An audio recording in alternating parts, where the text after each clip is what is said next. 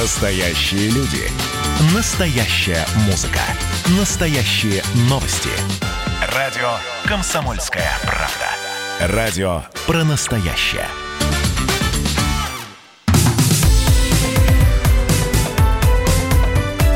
Как дела, Россия? Ватсап-страна! Это прямой эфир радио «Комсомольская правда». Здравствуйте. Мы продолжаем прямой эфир. Рассказываем о событиях важных, э, которые прошли, которые будут проходить, которые находятся в своем развитии. И все это с вашим обсуждением, с вашими комментариями. Спасибо, что пишете и присылаете текстовые и голосовые сообщения. Мы ждем ваших голосовых сообщений. Записывайте в WhatsApp и других мессенджерах мнения, вопросы, наблюдения. Всем вашим аудиопосланиям найдется место в нашем эфире. Телефон 8 967 200 ровно 9702. На Красной площади в Москве сегодня прошел парад в честь 75-летнего юбилея победы советского народа в Великой Отечественной войне. Парад длился час и 15 минут. Сначала прошли пешие, потом механизированные колонны, потом была авиачасть. Принимал парад министра обороны России Сергей Шойгу. Ну и командовал парадом главнокомандующий сухопутными войсками генерал армии Олег Солюков, а, который доложил э, Сергею Шойгу о готовности войск. После этого Шойгу и Солюков стали объезжать э, строй, строй пеших расчетов на трибунах за парадом вместе с ветеранами наблюдал Владимир Путин, а также приехавшие иностранные главы государств Абхазии, Белоруссии, Казахстана, Киргизии, Молдовы, Сербии, Таджикистана, Узбекистана, Южной Осетии. Ну и выступая с трибуны, президент Владимир Путин рассказал о роли Красной Армии во Второй мировой войне. Миллионы людей разных национальностей из всех республик Советского Союза на фронте и в тылу, в партизанских отрядах и в подполье. Они боролись и трудились по законам мужества, и единства. Отстояв свою землю, продолжали сражаться, освободили от захватчиков государства Европы, положили конец страшной трагедии Холокоста, спасли от нацизма, от его смертоносной идеологии народ Германии. И невозможно даже представить, что стало бы с миром, не стань на его защиту Красная Армия. Конечно, этот парад запомнится, но потому что он не майский. Майский из-за коронавируса был проведен ну, в таком совсем вот сжатом формате. Была только воздушная часть. А здесь еще и совпало с годовщиной проведения первого парада Победы 24 июня 1945 года. А какие еще были различия между традиционными парадами Победы, которые мы каждый год наблюдаем. Ну, я спрошу у фотокорреспондента «Комсомольской правды» Владимир Велингурин с нами на прямой связи. Володь, приветствую, здравствуй. Здравствуйте. Ну, во-первых, спасибо за фотографии. На сайте «Комсомольской правды» их уже можно посмотреть. А э, те, кто э, несколькими днями ранее там посмотрит э, твои, собственно говоря, фоторепортажи о том, как шла подготовка, получат настоящее удовольствие. И все-таки, Володь, не первый год ты работаешь на парадах. Было ли какое-то отличие, ну, помимо перенесенной даты, было ли что-то, чего не было на парадах прошлых лет? Ну, насчет снимков. Снимки еще передаются, так что, когда они передадутся все, э, э, я приглашаю на сайт «Комсомольская правда» посмотреть все снимки с парада. А, я уже 25 лет снимаю каждый год а, парад Победы. Что было нового? Ну, естественно, это маски. Маски были э, у гостей и у журналистов. А, следующее отличие это был международный парад. А, в нем принимало участие около 10 государств. Сербия, Китай, Монголия, Белоруссия и э, многие бывшие наши союзные республики. И Совершенно парад... шикарный был, был э, проход э, ин, ин, индийских военных. Да, у них своеобразная была форма, конечно, не цвета хаки, а наоборот пестрая. И, но это был какой-то э, как карнавал. Да. Э, но это э, парад был своего рода исторический. Я имею в виду э, то, что э, многие наши военнослужащие прошли в форуме Великой Отечественной войны. Э, были представлены э, форма всех родов войск. Э, они шли со своими штандартами и с тем оружием, с каким воевали. Это с винтовкой Мосина, с автоматами ППШ, ППС. Ну, в общем-то, в остальном все было как э, на всех парадах. Слушай, а, ска- а скажи мне, пожалуйста, вот и э, так как ты 25 лет, 9 мая, и мы понимаем, 9 мая это действительно святой праздник для всех, сегодня 24 июня, и все равно я вот читаю э, то, что люди пишут, они говорят, а вот так у меня такое ощущение, что сегодня 9 мая, и все равно праздничное настроение. Вот твое настроение, оно действительно праздничное было?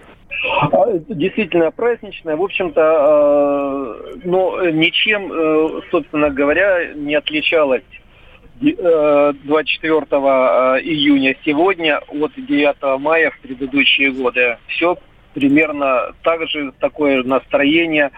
Кстати, среди гостей я увидел Валентину Терешкову, э, которая возвращалась э, с парада и ехала э, среди ветеранов на электрокаре. Угу. Володь, ну тогда ждем э, фоторепортажей, всех фотографий, которые ты сделал. Спасибо большое. Фотокорреспондент «Комсомольской правды» Владимир Виленгурин был в прямом эфире. 13 государств, 14 тысяч э, человек, 200 единиц исторической и современной техники, 75 самолетов и вертолетов. Это московский парад, а мы сейчас с вами отправ... отправимся в Севастополь. Как дела, Россия? Ватсап-страна! Вообще военные парады прошли более чем в 25 городах Российской Федерации, в частности в Севастополе. На прямой связи корреспондент «Комсомольской правды» Александр Курбаткин. Саша, приветствую с праздником! Здравствуйте, у вас тоже с праздником. Как прошел парад у вас? Что было интересного и чем отличалось от предыдущих лет? Ну, первое, чем отличался от предыдущих лет, это, конечно же, дата, 24 июня. Ну, Севастополь понятно, это город воинской славы, парад ждали все. А, людей, несмотря на то, что у нас с утра шел дождь, было очень много. Кто-то с зонтиками, а, кто-то без зонтов. Все были одеты легко, потому что Севастополь все-таки южный город, у нас было тепло. А, парад у нас начался с морской части. Корабли Черноморского флота в Севастопольской бухте выстроились. Это было самое начало парада. Ну а затем, как и во всей стране, это Э, марш солдат и показы военной техники. Завершилось все пролетом авиации, опять же, Черноморского флота. Скажи, парад был со зрителями или только со специально приглашенными, а все остальные могли ну, наблюдать каким-то образом, я не знаю, по, по местным телеканалам, а, смотреть из окон, выйти на набережную и там через ограничительную линию поглядеть? А, нет, э, парад у нас был со зрителями, все было организовано очень хорошо. Э, к месту парада со всех сторон а, стояли рамки пропуска, мерили температуру и бесплатно раздавали маски. И после этой процедуры граждане, жители, гости города могли смотреть парад. Здорово, спасибо большое. Но я опять же для всех, кто интересуется, а что было в Севастополе, а как там проходил парад, заходите на наш сайт, потому что на сайте Комсомольской правды www.kp.ru можно выбрать любой интересующий ваш, вас регион и посмотреть, а как празднование прошло именно там. Мы уже продолжим через несколько минут и м, парад парадом от новостей никуда не деться. В Москве определили минимальную стоимость квартиры с отделкой.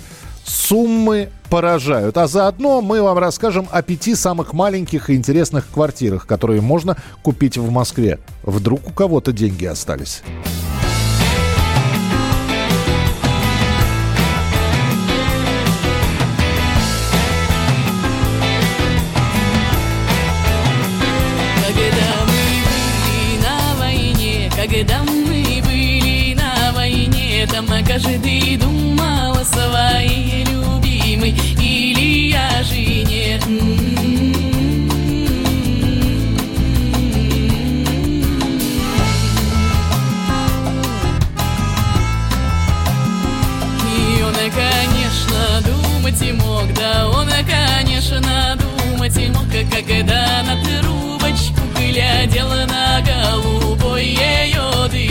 Когда на трубочку глядела на голубой ее дымок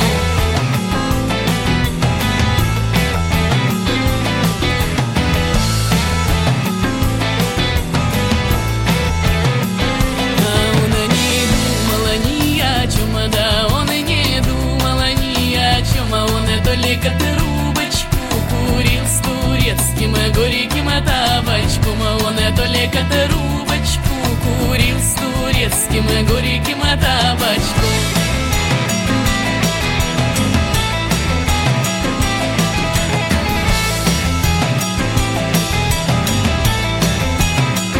Когда мы будем на войне, когда мы будем на войне, навстречу пулям полетит на вороном своем коне, навстречу пулям полетит на вороном своем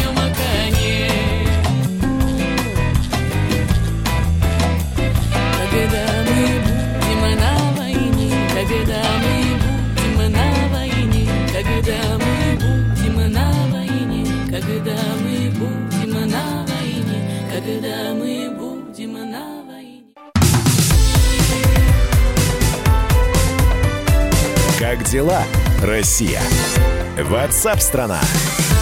Продолжается прямой эфир. Как и говорил я, давайте с вами побеседуем про недвижимость. Вот какая информация поступила, что в Москве определили минимальную стоимость квартиры с отделкой. То есть минимально это меньше стоить уже не может. Жилье с отделкой комфорт-класса стоит 6 миллионов 100 тысяч рублей, бизнес-класса 5 миллионов 700 тысяч рублей, премиум-сегмент 25 миллионов рублей. Ну и на прямой связи мы решили на, по поводу этих цифр поговорить. На прямой связи со студией вице-президент Российской гильдии риэлторов Олег Самойлов. Олег Павлович, приветствую, здравствуйте. Добрый день. Ну, определили минимальную стоимость, это не значит, что жилье, в общем-то, не может понижаться в цене. Хотя, Конечно, хотя конечно. мы знаем, что тенденция как раз обратная, все время повышается. Мне вот о чем хотелось спросить. Вот эти вот цены, которые сейчас названы, как вы думаете, продержатся до конца года или все-таки вот эта вот пандемия и, и как меняется рынок жилья, мы увидим уже ближе к осени? Вы знаете, ну, на самом деле, очень сложно сейчас дать какой-то однозначный ответ на этот вопрос. Вопрос правильный, вопрос актуальный, но очень высокая степень неопределенности в экономике в целом сегодня, и на рынке недвижимости в частности. Все зависит от того, какой дальше действительно будет реализовываться сценарий. Но на скидку их э, там как минимум два, э, понятно, то есть, ну, такой хороший сценарий, это все условные ужасы изоляции и всего с этим связанного, они просто уйдут в прошлое, экономика снова перезапустится, начнет нормально работать, э, восстановятся доходы домохозяйств, которые, заметим, все последние годы не росли, поэтому люди, все накопления в основном э, сделанные в тучные годы подъели. Ну и вот как бы все это восстановившись, соответственно, э, простимулирует спрос, и дело пойдет, ну и тогда, собственно, рынок начнет крутиться, и все будет хорошо, и весьма вероятно, что если так произойдет, ну, спустя где-то примерно действительно полгода мы, возможно, увидим э, повышение цен. Но вы ведь А- наверняка за статистикой следите. Сейчас продают или покупают больше? Э, Нет, знаете, ну вот как бы вот тут этот вопрос немножко некорректен. Почему? Э, слушайте, Я вам объясню. Дело в том, что вообще у нас все последние годы давно известно, что у нас объем предложения существенно превышает объем спроса. Вот реального платежеспособного, да, я не говорю о неудовлетворенной потребности. Исходя из этого, ну, как бы, э, продают и покупают ровно столько, сколько мо- могут купить, а не сколько могут продать. Мгм. Дефицита нет на рынке. Другое дело, что если мы закопаемся непосредственно уже в структуру рынка, ну там в микросегментах мы можем увидеть какие-то нехватки предложения фрагментарные. Но в целом по рынку дефицита нет. Предложения больше, чем спрос. Ну и э, лето это, как обычно говорят, такой мертвый сезон, хотя бы... Не, а вот тут, тут я не соглашусь. Знаете, Почему? вот э, эта сезонность, она уже, в общем-то, давно уже, это вот не вчера и не позавчера, она уже вот в целом ушла в прошлое. Да, такое действительно имело место в 90-е годы, такое имело место, ну, примерно до середины 2000-х годов. Э, В последние десятилетия, в общем-то, вот эти вот спады, связанные с сезонностью, они практически сгладились. Принято. Все, тогда наблюдаем за... э, э, раз вы предлагаете и летом посмотреть, значит, будем наблюдать за... э, хотелось бы за снижением, конечно, цен, а не за ростом. Спасибо, что были с нами в прямом эфире вице-президент Российской гильдии риэлторов Олег Самойлов. Как дела, Россия? Ватсап-страна! Собственная квартирка. Хорошо бы, конечно, на берегу моря, вот, или в шумном мегаполисе. Желательно в зеленом районе. Ну, э, э, обращаюсь к нашему звукорежиссеру Евгению, вы ведь снимаете квартиру, да? Вы снимаете, да? Ну вот и я вам кивнул, что и мы снимаем, да. Э, так вот, может быть, стоит приглядеться на объявление посмотреть, где продается жилплощадь буквально в 15 квадратных метров. Крохотное жилье – я не понимаю, как в этом шкафу жить с моими двумя метрами роста. Тебе, Жень, будет немножко проще.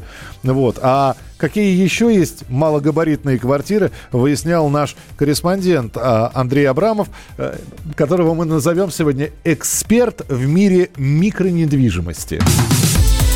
Дорогая редакция. Привет, Андрей.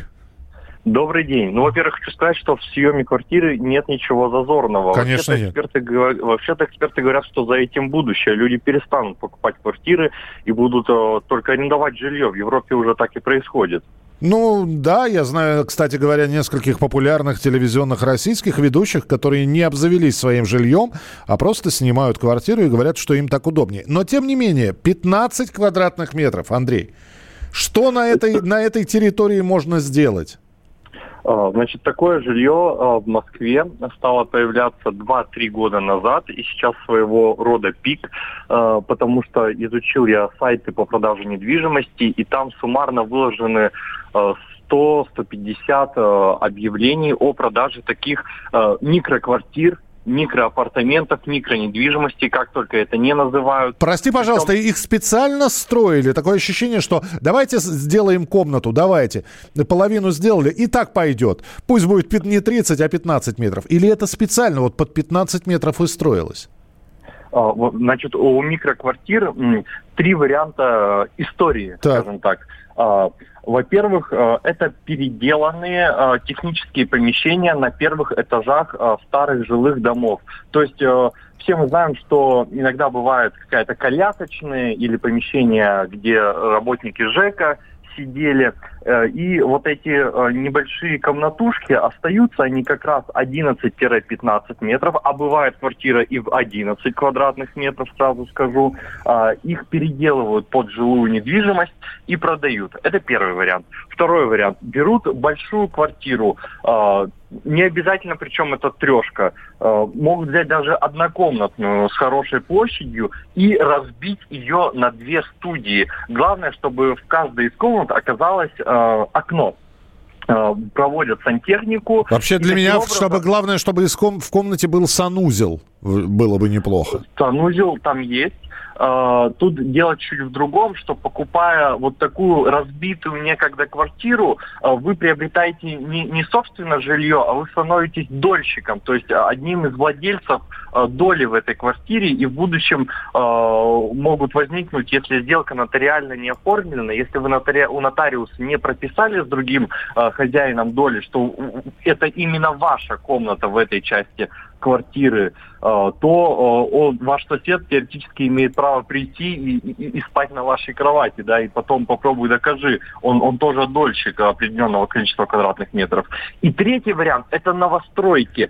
Сейчас застройщики активно э, возводят подобное жилье, оно проходит как апартаменты. Напомню, апартаменты – это формально не жилые помещения, это значит, что там нельзя получить постоянную регистрацию, то, что мы называем пропиской, можно сделать только временную регистрацию регистрацию, то с большими бюрократическими сложностями. А, Ее надо продлять а, раз в пять лет. Сейчас будет самое интересное. Андрей, э, итак, 15 квадратных метров.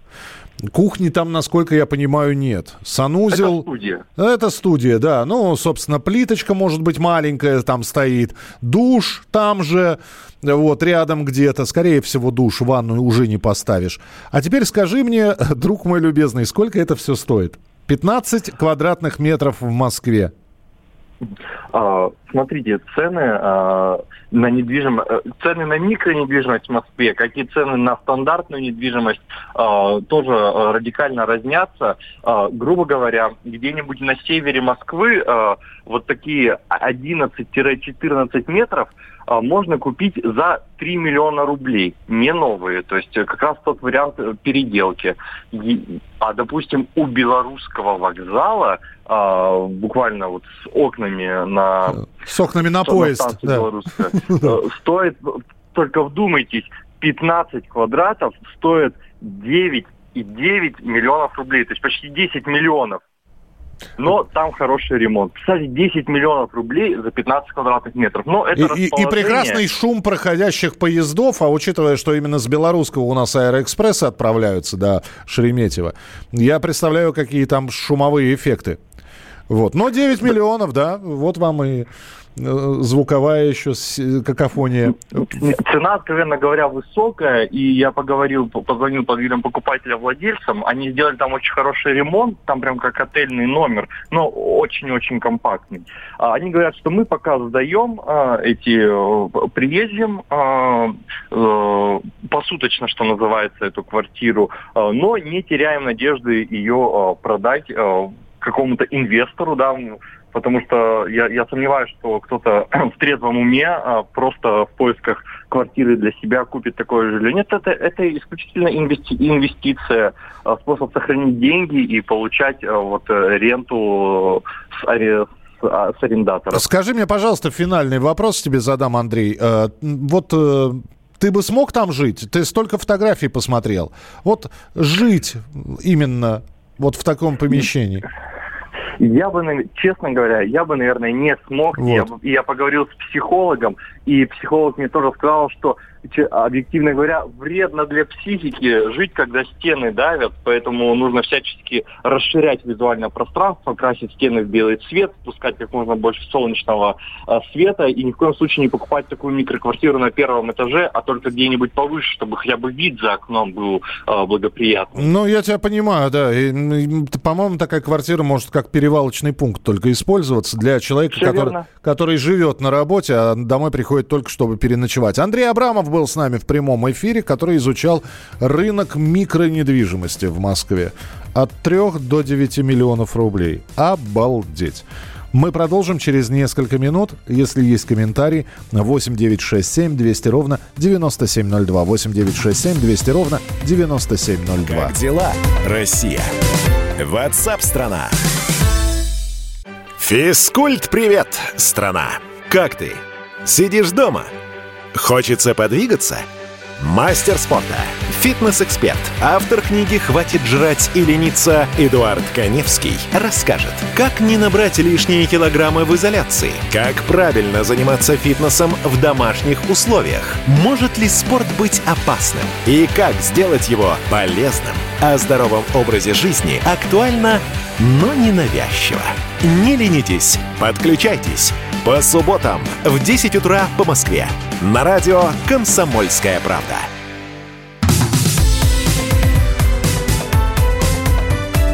Как дела, Россия? Ватсап-страна! Ну вот разыскивают сейчас в Калининграде участницу парада Победы в Калининграде, девушку, у которой слетела туфелька. Выясняют, как ее зовут. Как, как зовут девушку, у которой слетела туфелька? Золушка ее зовут, наверное. Ну, обязательно мы о ней расскажем. Вот. э, Молодец, что не стала поднимать, подбирать эту туфельку, продолжила маршировать. Вот. И не сбила строй. Ну, калининградцы, какие у вас люди живут замечательные. Ну а мы продолжаем программу WhatsApp страна. Как дела, Россия? Ватсап-страна! Из Калининграда отправимся в Саратов, в Саратовскую областную думу. Но перед этим вопрос. Вот что может стать поводом для драки? Оскорбление, э, много выпитого, переход на личности, обзывательство. Э, ну, 23 июня то есть э, то, что было накануне. Знаковый день для Саратовской областной думы. Во-первых, депутаты побили не только рекорд длительности заседания, но заодно и побили друг друга. Э, Заседание началось в 10 утра сразу со скандала. Причиной тому был технический вопрос о законности установки флажков перед депутатами. А потом так жестко и долго обсуждали регламент, что у некоторых лопнуло терпение. Что произошло, расскажет наш корреспондент. с места событий.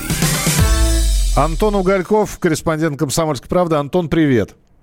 Здравствуйте. А у вас не скучно, я смотрю. У нас совершенно не скучно, да. Сегодня весь день идет дождь, но вчера действительно было жарко. На заседании Саратовской областной думы, где произошла небольшая потасовка депутатов. Э, Хорошо, что небольшая. Э, Вот. э, То есть небольшая, в ты том- сейчас должен сказать, что сколько людей принимали и с той, и с другой стороны участие в этом. Э, Слава богу, приняли участие люди, которые больше разнимали, чем э, дрались. А. Вот. Дело в том, что да, заседание продолжалось 12 часов, и у людей не выдерживали нервы. И когда депутат-коммунист Николай Бондаренко э, во время рассмотрения вопроса о неэтичном поведении как раз его же Бондаренко и его коллеги Кирлашевского из «Единой России» встал со своего места и начал э, тыкать э, камерой телефона в лицо другому депутату, э, Анатолию Цпищуку, тот не выдержал и бросил в него бутылку воды. Это, знаете, как в анекдоте. Э, Окно разбил папа, но виноват... э, Окно разбила мама, но виноват папа. Он наклонился, когда в него летела тарелка, да? Мгм, мгм. Вот. Трудно винить, конечно, Цепищука, потому что на протяжении 12 часов э, Бондаренко выкрикивал лозунги, э, пытался добиться какой-то одному известной правды. Вот. Тем не менее, э, Бондаренко в ответ облил Цепищука водой. За своего старшего коллегу заступился более молодой депутат Чернышевский. Но э, другие депутаты э, остановили потасовку и э, развить ее в драку не позволили. Друзья, Вот. теперь вы Сейчас- понимаете, почему депутаты в очередях в поликлиниках не сидят? Ну, потому, терпение у людей просто. Вот вы представляете, как ма- махач какой бы там бы был. А, ну, слушай, а, Антон, все-таки депутатское, я не знаю, взыскание какое-то. э, Вообще произнесены ли были какие-то извинения или, в общем, помахав кулаками, разошлись дальше работать? Каждый из депутатов уверен, что прав именно он. Э, Каждый грозится обратиться в правоохранительные органы. Вот. А официальные представители Думы, председатель Романов э, говорит, что э, поведение депутатов обоих будет рассматриваться мандатной комиссией Думы, и именно она даст э, свою оценку, и, возможно, э, последует какая-то реакция. Однако, как в принципе в законодательстве не предусмотрено какого-то наказания для депутатов, поэтому какая-то будет условная реакция, к- какая будет известна немного позже. Ну, посмотрим, как позаседает эта комиссия. Главное, чтобы она заседала не больше 12 часов, потому что это чревато, как мы поняли. из- Это да, это уже время X, согласен. Это- Согласен. Спасибо большое. Антон Угольков, корреспондент «Комсомольской правды». Вот так не скучно. Депутаты Саратовской областной думы провели время накануне э, праздника. Как дела, Россия? Ватсап-страна! У нас с вами на этой неделе, ну вот достаточно странные дни. Э, Два рабочих, перерыв сегодняшний и впереди еще два рабочих дня. А вот какая погода ждет э, всех? Э, потому что мы сегодня звонили и с опросами о том, как прошли парады в других городах Российской Федерации. Нам говорят, удивительно, в городе на Неве вот э, журналист, корреспондент выходил и говорил, у нас очень жарко и уже несколько дней такая погода, к удивлению петербуржцев, установилась в регионе. Что касается Москвы, обещали вроде похолодание, но не сказать, что прямо, знаете, хочется надеть куртку и дождевик. Нет, ничего такого. Достаточно комфортная температура выше 20 градусов. Но это только начало лета, потому что многие прогнозируют то какие-то похолодания, то говорят о том, что обязательно э, будут ливневые дожди. Здесь э, с Черноморского побережья нам сообщали о том, что они готовятся к непогоде и даже к появлению мини-смерчей на побережье, но, правда, там все вот э, и метеорологические, и спасательные службы приведены в готовность, поэтому, э, в общем-то, к непогодам готовы. Итак, э, впереди Осталось не так много до конца недели. Какой будет погода в центральной России, в московском регионе? Спросим у Елены Волосюк, ведущий специалист Центра погоды ФОБОС, с нами на прямой связи. Елена Анатольевна, здравствуйте. Здравствуйте. Порадуйте нам от, нас отсутствием дождей. порадую вас летней, летней погодой. Но что касается э, отсутствия дождей, то полного отсутствия дождей жителям столичного региона я пообещать не могу, э, потому что а, собственно, вот уже в ближайшие сутки, в четверг, э, по востоку э, центрального региона будут смещаться слабо выраженные атмосферные фронты. И не исключено, что в, столи... Э, в восточных районах столичного региона могут в послеполуденные часы быть по большому счету не стоит, потому что на температурный режим они практически не повлияют. Температуры ожидаются вполне летними. А, в четверг в Москве плюс 25 э, градусов, столичный регион 23 до 28 градусов да, Елена, Елена Анатольевна, пропадаете вы у нас из эфира. Но услышали, что 25-27 будет и уже хорошо. Ну, а зонтики и с собой можно э, взять. Э, Елена Анатольевна, благодарю. Спасибо большое. Э, связь барахлит. Вот, видимо, тоже сегодня сделала такая э, связь у нас перерыв. Э, хотя э, с регулярностью приходят сообщения. И спасибо вам большое, что не только текстовые, но и голосовые сообщения. Вот про мини-квартиры вы присылаете. Я и сейчас снимаю такую. Два окна, санузел с ванной, кухня прямо в комнате, недалеко от аэропорта. 7 тысяч плюс коммуналка. Александр из Екатеринбурга. Ну, я, опять же, понятно, что московские цены аренды жилья намного больше, поэтому, ну вот, судя по тому, что вы описали, это еще по-божески. Спасибо. Александр из Екатеринбурга. 8 9 6 7 200 ровно 9702, 8 9 6 7 200 ровно 9702. Программа WhatsApp страна на этом хочет э, с вами попрощаться, и я вас еще раз поздравляю с праздником. Спасибо, что слушали, и я надеюсь, вы останетесь в эфире радиостанции «Комсомольская правда» потому что впереди большое количество интереснейших программ и передач. А WhatsApp страна о том, чем живет Россия, как живет страна, мы поговорим завтра традиционно в 11 часов утра по московскому времени. На поле танки грохотали, солдаты шли в последний бой,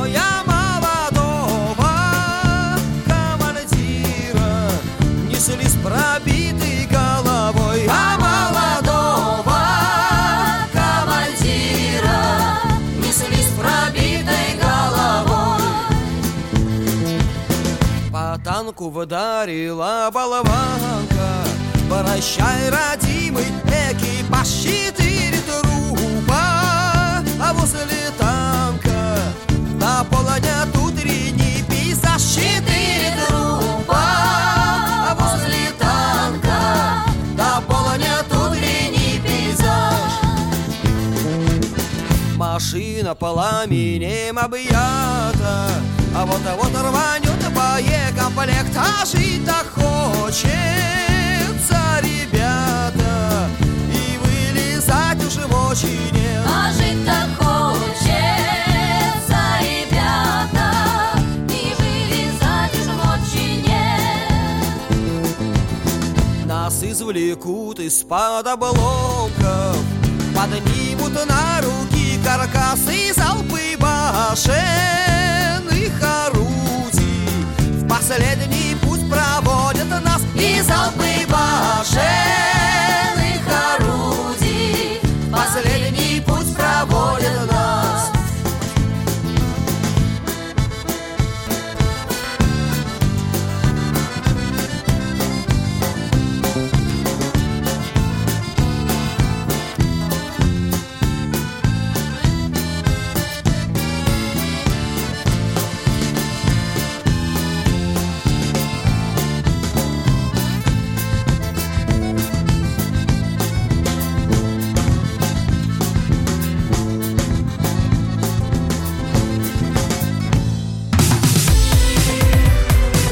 дела, Россия? Ватсап-страна! страна